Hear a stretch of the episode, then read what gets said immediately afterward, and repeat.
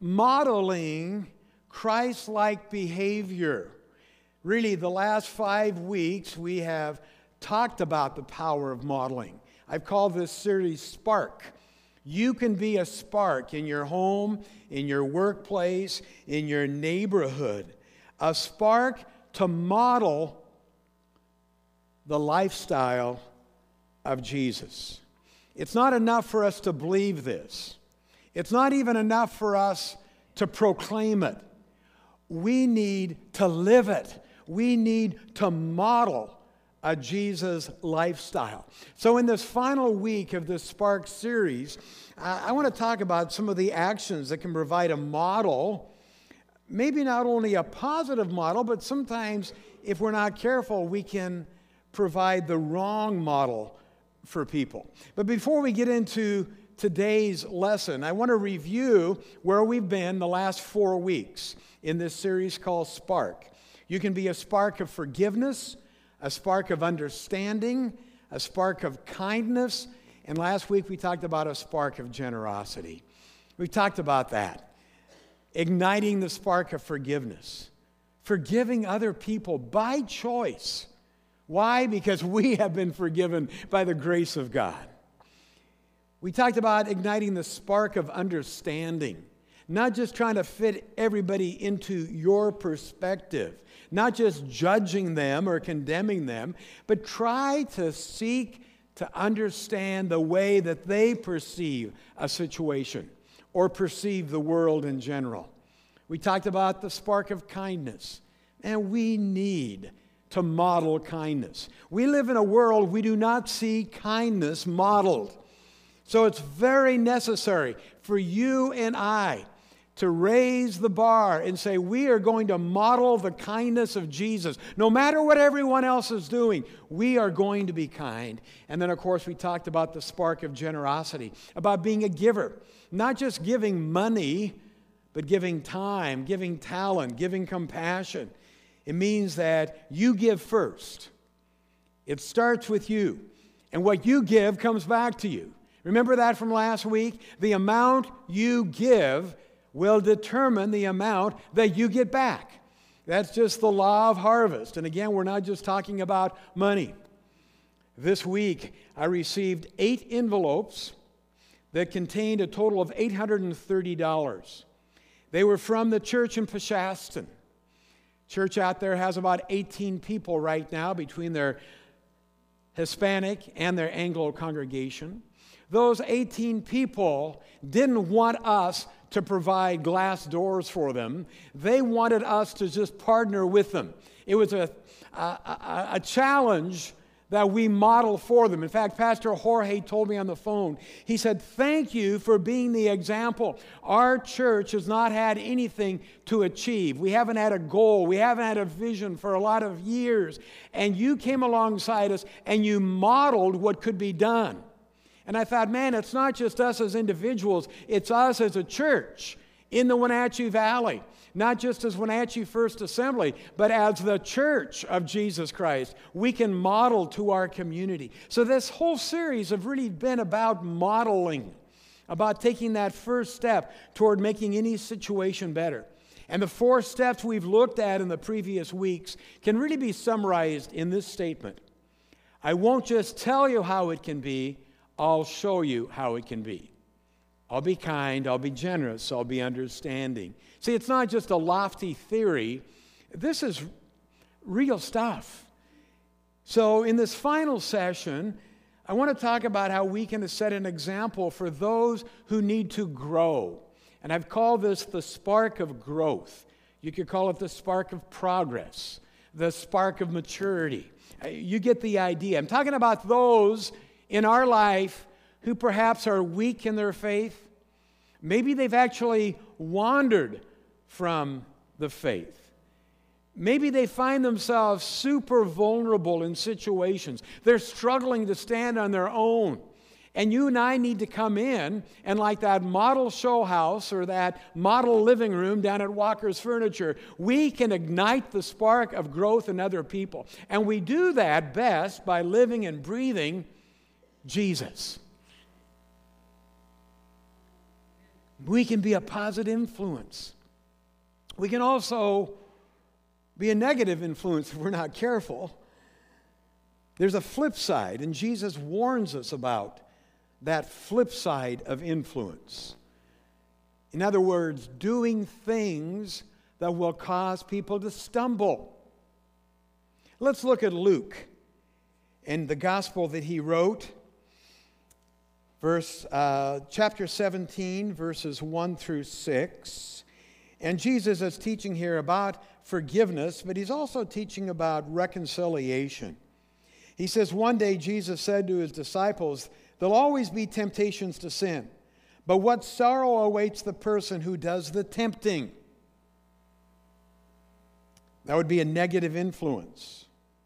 It would be better be thrown into the sea with a millstone hung around your neck than to cause one of these little ones or weaker ones to fall into sin. Verse 3 says, So watch yourselves. If another believer sins, rebuke that person, and if there's repentance, forgive. Even if that person wrongs you seven times a day and each time turns again and asks forgiveness, you must forgive. And the apostle said to the Lord, Show us how to increase our faith.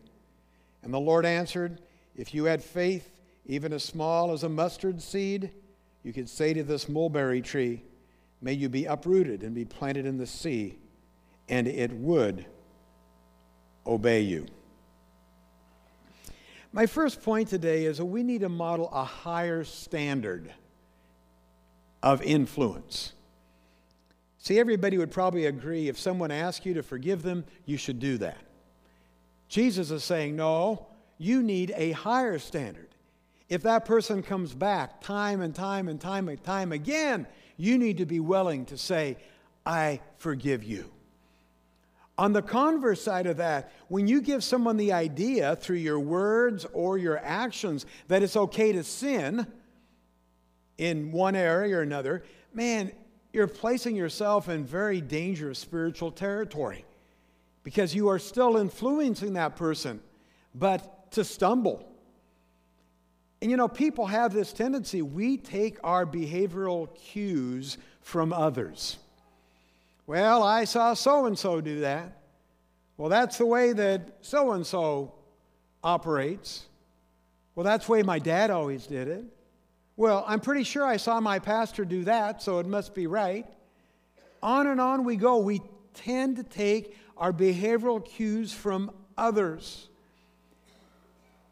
And I know some of you are thinking, oh, well, there's people probably watching your life because you pastor a church. But I'm here to tell you, people are watching your life. Your kids are, your grandkids are, your neighbors are, your business associates are watching your life. And if you proclaim to be a Christian, you are representing Jesus Christ. And if you attend this church and worship here, whether you're a member or not, in essence, you are representing Wenatchee First Assembly we have influence on those that are watching us. They are looking to us. Oh, they know what we say we believe. But what do they see in the marketplace? Do they see anger and unforgiveness and judgment? Oh, we can preach and proclaim the gospel all we want. But again, a picture is worth a thousand words. It's our lifestyle.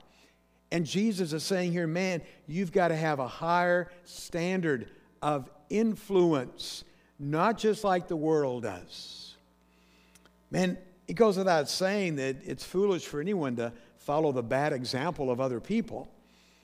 However, in the context of the message today, I want you to think about not how other people are influencing you and your behavior, but how does your behavior influence others for good or maybe not for good.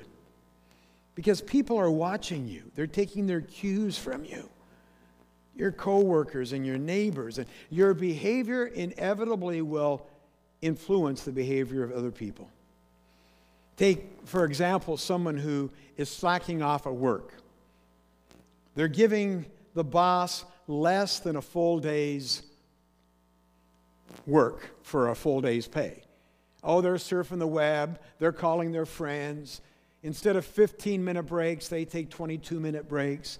They're just not they're just not putting in the effort that they should be, even though they're receiving a full day's pay. Now, that's bad enough in itself, but that person, in effect, is stealing from their employer, and they're also setting example to other people who are watching. They say, oh, yeah, Jerry's been there for 20 years, so I guess if he can get away with it, I can get away with it too. And that's why Jesus said, man, we have got to watch our behavior. We've got to be careful, friends. An easy trap to fall into is that attitude that, well, you know, it's not wrong when I do it, it's only wrong when someone else does it. And we all fall into that trap sometimes. But Jesus does not buy that argument, not at all. In fact, our attitude, according to the scriptures, is man, it's actually worse when I do it because Jesus wants me to have a higher standard.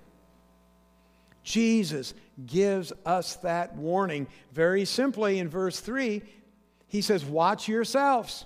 He said, uh, Don't keep a scorecard on everybody else. Watch yourselves and hold yourself to this higher standard. And it's something that we all need to remember. Watch yourself because others are watching you. So it's a higher standard of influence, but secondly, it's a higher standard even when it comes to forgiving and reconciling. Scripture says if another believer sins, rebuke that person, and if there's repentance, forgive. And if that person wrongs you seven times a day and turns to you and asks for forgiveness, and you got to raise the bar and you need to forgive them. Jesus is talking here about the process of restoration. I mean, it's inevitable. Offenses will come. We live in a world where we're all human. We all make mistakes. We all have a propensity for selfishness. We all think the way that we see an issue is the only way that that issue can be interpreted. So it's inevitable. We will be offended and we will offend others. And that's why it's good for us to look at what does the Bible say? What is the standard when we have to reconcile? we have a higher standard. And Jesus actually breaks this down into three phases. And you're like the first phase because it says, if a brother sins against you, rebuke him. And you say, Amen, I can do that, Pastor. Yeah, I'm, I got the spirit of rebuke. I can do that. Yeah, that's good. Rebuke them. I don't mind to do that. And the scripture does say that. We'll talk about what that means in just a moment. But a lot of us do have that attitude is that man, I don't mind pointing out other people's mistakes and, you know, letting him know the way it is. But then Jesus says, if during that dialogue that you're pointing that mistake out, that you're correcting them, that in love you're sharing truth, it's a rebuke, not like a, a judgment.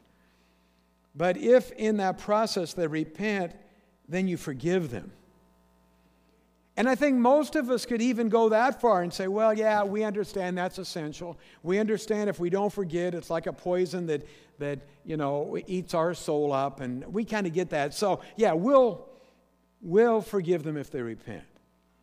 And then, man, Jesus, as he always does, he raises the bar even farther. And there's this third element here.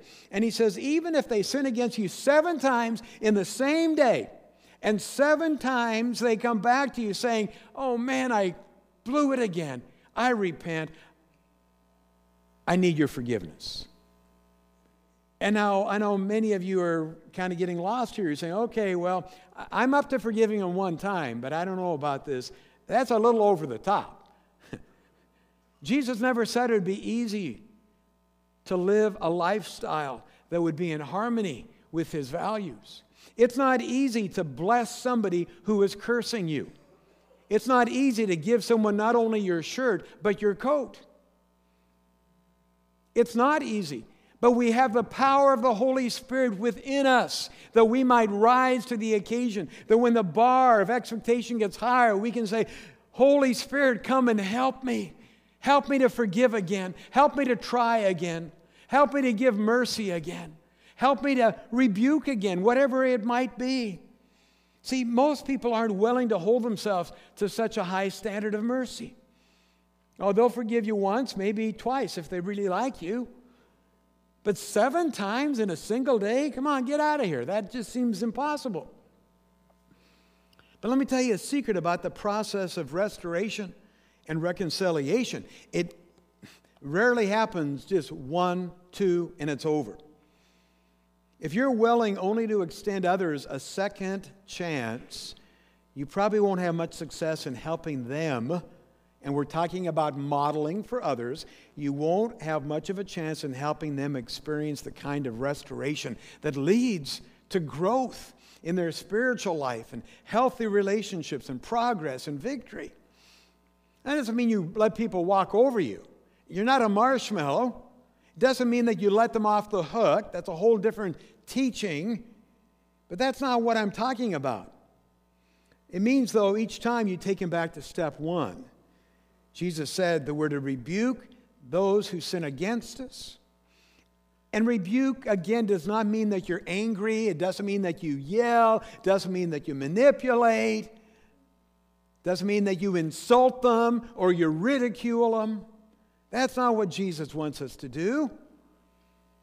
Doesn't mean that you try to, you know, place yourself in a superior position either. Because, man, we've all had offenses and we have all offended. Every one of us. So, this rebuke is reconciliation. It's, it's a way of confronting a problem that is conducive to restoration and healing. And then when they come back the sixth or seventh time, say, you know, let's talk about this. Maybe we need to reestablish our boundaries. And there's a lot of parents that need to reestablish boundaries with their children and with their grandchildren. Let's agree on the terms of accountability. Let's figure this out. Let's make our relationship what God intends for life. Let's not just talk about it. Let's not just believe it because it's in the Bible. Let's live it. And I know that's hard, but the Holy Spirit helps us. And when you're truly committed to restoring someone who is weaker or who has fallen, who has stumbled, you need to settle in for the long haul. Because it might take more than just once or twice to get it right. I so much appreciate one of our ladies in the church who has stood by her husband who has been incarcerated multiple times. He's actually a member of our church. I baptized him in the last couple years. And I am proud of the way this church, even though he, he seems to get out and then be reincarcerated and then out again and reincarcerated. I'm proud of this church for not giving up on him because we understand it's a reconciliation, it's a restoration. He is relearning behavior. There's boundaries that need to be set. And as a church, we're doing the right thing, not by saying, oh, yeah, we, we figured he would end up in prison again. No. You speak words of faith to that person. You walk with that person. You understand if that person really wants to become whole, that we need to be committed to that process. That's what it means seven times in one day.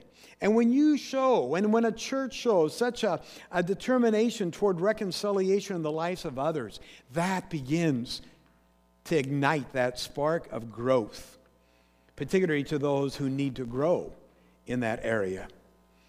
I know it's tough, and that level of commitment to restoration is pretty rare. You know? Can you think of somebody that has that level of commitment? I can. His name is Jesus. And no matter how many times I go back to Jesus and say, Lord, I tried my best, but I messed up again. Lord, I'm sorry that I let that come out of my mouth. I'm sorry for my pride. I'm sorry for my anger. Every single time, if I'm sincere coming back to Jesus, He's there with open arms, and He is for you too. He's full of grace, He's full of mercy. And if you and I experience that kind of restoration, that kind of commitment from Jesus, that level of mercy and grace that He gives us, Man, we need to extend that same level of commitment to our relationships. That those that have been affected by offenses, have been broken, can come back into a, a sense of healing and wholeness, and those relationships can be healed. In the next verse, and this is my final point today, it's interesting that Jesus says that we need to model a higher standard of faith filled living and I think it's kind of interesting that Jesus told his disciples they had to forgive even seven times a day, and their response was this Show us how to increase our faith. That's where some of us are. Show us, Lord, how to increase our faith. They were saying, man, that takes a lot of faith to forgive somebody seven times a day. But listen to Jesus' answer. It almost sounds like he's changing the subject but he really isn't. He starts talking about the power of faith as small as a mustard seed. And I want you to notice two things particularly about his response when the disciples said, We need more faith to live this kind of life, to model this kind of forgiveness and rec- uh, reconciliation. The first detail he refers to is the size of a mustard seed. And we know that in this day that this was written, it was about the smallest thing you could ever imagine. And he's saying, in effect, you don't need any more faith. You just need to use and activate the faith I've given you. The Bible says that we've all been given a measure of faith. Now, we just want more. It's our American consumerism mentality that has bled over to our understanding of the gospel. More, Lord, more. We just want more, more, more, more, more. Like just selfish kids. And Jesus says, Man, can't you use the little bit that I already gave you? It's not easy. It's hard. This walk of being a true disciple is difficult. But Jesus said, Man, pick up your cross. Follow me. Be sold out to me. Use the faith I've given you. And the second detail I want you to notice, and I want to make sure I get this right, it says in verse, uh, in verse 6, it says, Take the faith as small as a mustard seed and say to this mulberry tree. I want you to understand you need to vocalize it. You say it. It doesn't say you know it, you read it, you hear it, you believe it, you understand it. It says you must vocalize. I don't know how many sermons I've preached over the years. The power of life and death is in your tongue. There is something so critically powerful about our confession. And here we see it again. Jesus is telling us take that little bit of faith you have and say to the mulberry tree. He's saying that the demonstration of faith begins where? With your words. The demonstration of your faith begins with your words. It's not a matter of just thinking it, wishing it, believing it. It's a matter of actually saying it. Proclaim it. And when you speak words of faith in any context, you're putting the rest of the world on notice. Hey, man, this problem is not as insurmountable as we might think. This situation is not as hopeless as it, it seems to be. I believe God is going to do something. I see Jesus wasn't changing the subject here. He was talking about restoration before, and now he's talking about faith, but they are intricately interlaced. He's amplifying it. He's talking about the kind of example that we model for other people. And now take a, take a minute and think about how powerful it would be if we use faith filled words to model and influence the people around us when it comes to relationships. Instead of condemning the guy who's reincarcerated and saying, Oh, I knew you'd end up back there. Oh, so you blew it again, huh? Well, I was wondering if you could keep clean this time. Man, those are damaging words. What if we take Jesus' advice here? We have faith filled verbiage Hey, God is going to do something. Hey, don't give up on the brink of your miracle. Hey, I'm glad that you know that you messed up and you want to do better, whether it's the first, second, third, or 14th time. And encourage that person. Imagine if we make it a point to speak only words of faith and hope to people around us. That models something. I was in a situation this week, and it just seemed everything was negative. And I really didn't know what to say. So I simply said, You know something? I believe with God's help, tomorrow's going to be a better day. Tomorrow's going to be a better day for you. I really believe it. Let's pray. Let's believe it. Let's expect it. Faith filled words as a model. Man, when you're dealing with a conflict, when you need to correct someone who stumbled, can you imagine? saying, hey, you're going to get back on your feet. Hey, God's for you. I'm for you. We'll figure this out. It's so important. Can you imagine how powerful those words are? I shared with you part of my testimony while I was in third grade, still struggling with my speech impediment. And the third grade class was going to put on a, a play. And Miss Fithian said, Jerry, I want you to have this part. And I thought, oh, good, I'm going to be a tree. Yeah? But it was a speaking part. My teacher was giving me a speaking part, and no one could understand me because of my speech impediment. You know what that did for me? It, it still impacts me to think that she believed in me enough to give me a speaking part and put me on that stage. Oh, it wasn't a long speaking part. But I'm telling you, her words really helped form and change my destination. Because she could have said, Well, Jerry, I know you probably would like a speaking part, but obviously no one can understand you. So here, you're going to be a tree. That's what I was expecting, but it's not what I got. We need to make sure that words of faith are proclaimed based on Scripture that will make a huge difference and model in people's lives. Man, creating this kind of spark of lasting change requires more than just have a nice day. you know, we have to where we have to settle in for the long haul with a commitment to live out the same kind of example, the same kind of mercy, the same kind of faith that we see demonstrated in the life of Jesus. You know, most people know or have some understanding that God loves them and that God's willing to forgive their sin. They've heard about it. Maybe they've been to church. Maybe they've read about it. But I want to ask you have they seen it? Have they seen it in your life? Have they seen the transformation that Christ has made in you? Not just saving you, but helping you in these areas of understanding and being kind and being generous and being forgiving and, and being a spark for growth in their life. Our community is full of people who are desperate to have hope. And the hope is not going to come from any other place other than Jesus Christ.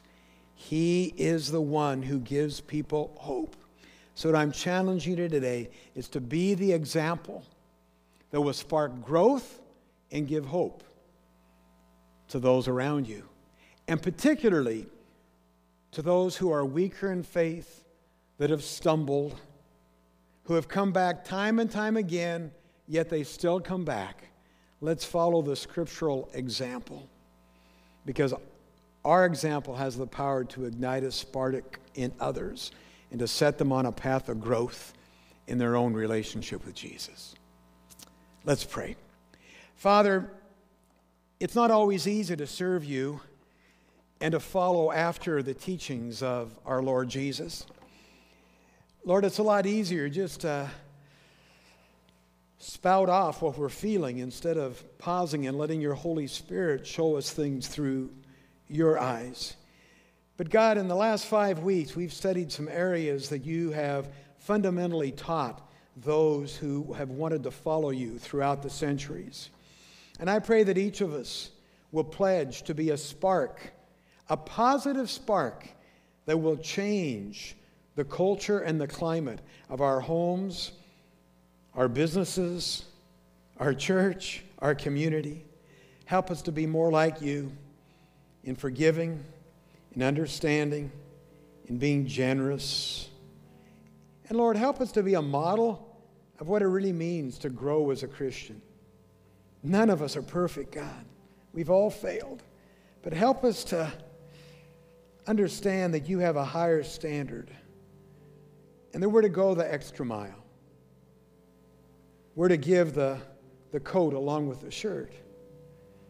Help us, Lord, to realize that even if someone messes up and comes back and wants to try again, we can be a spark of growth by encouraging them, by standing with them, by helping them.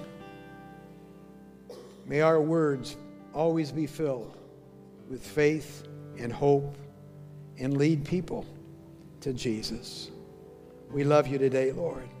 Help us to not only believe, but to live, to live the lifestyle of Jesus Christ. And it's in his name we pray. Amen. Amen. Let's stand and sing this final chorus.